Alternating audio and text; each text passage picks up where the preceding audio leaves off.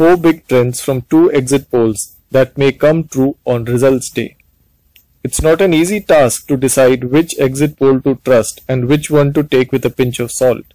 One clear test of the reliability of exit polls is if the agency has released state-wise vote share figures or not. It is from these vote share figures that seat predictions are made. Therefore, they are far more fundamental part of any exit poll and much less prone to errors than seat predictions. Only two polls have prominently displayed state-wise vote share figures. C-Voter's Exit Poll and Lokniti CSDS's Post Poll Survey.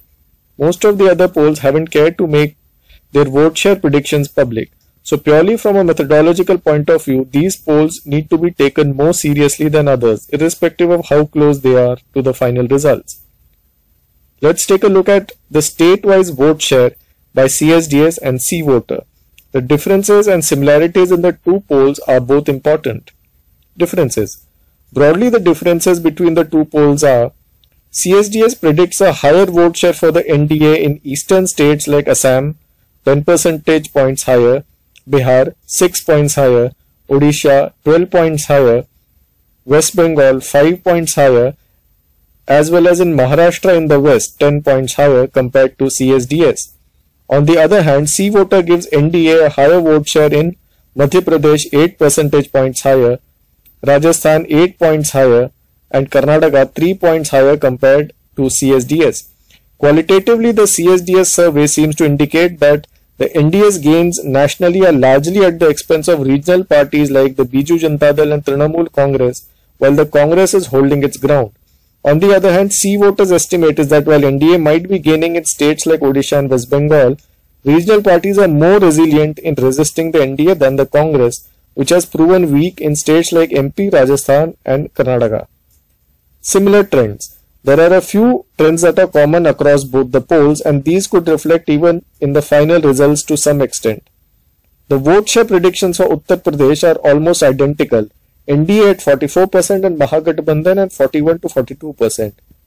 This would indicate a almost even split of seats, perhaps with a slight edge to the Mahagathbandhan only because the BJP is likely to win urban seats with higher margins and lose several seats to the SP-BSP RLD alliance with small margins.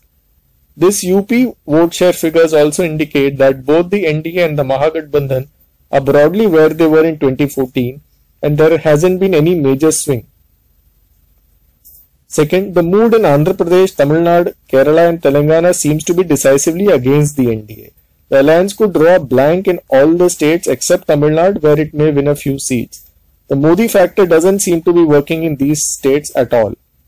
Third, Delhi seems to be heading towards yet another 7-0 sweep for the BJP with the opposition vote splitting almost vertically between the Congress and Aam Party. Interestingly, both the polls predict that Congress could get more votes than AAP. A similar trend is visible in Haryana where the BJP is on the verge of a near complete sweep. Both surveys predict NDA gaining in Odisha and West Bengal and dominating the two-way contest states like Madhya Pradesh, Rajasthan, Karnataka and Gujarat. This will possibly extend to states like Himachal Pradesh and Uttarakhand as well, but the extent to which it is happening is different between the two surveys.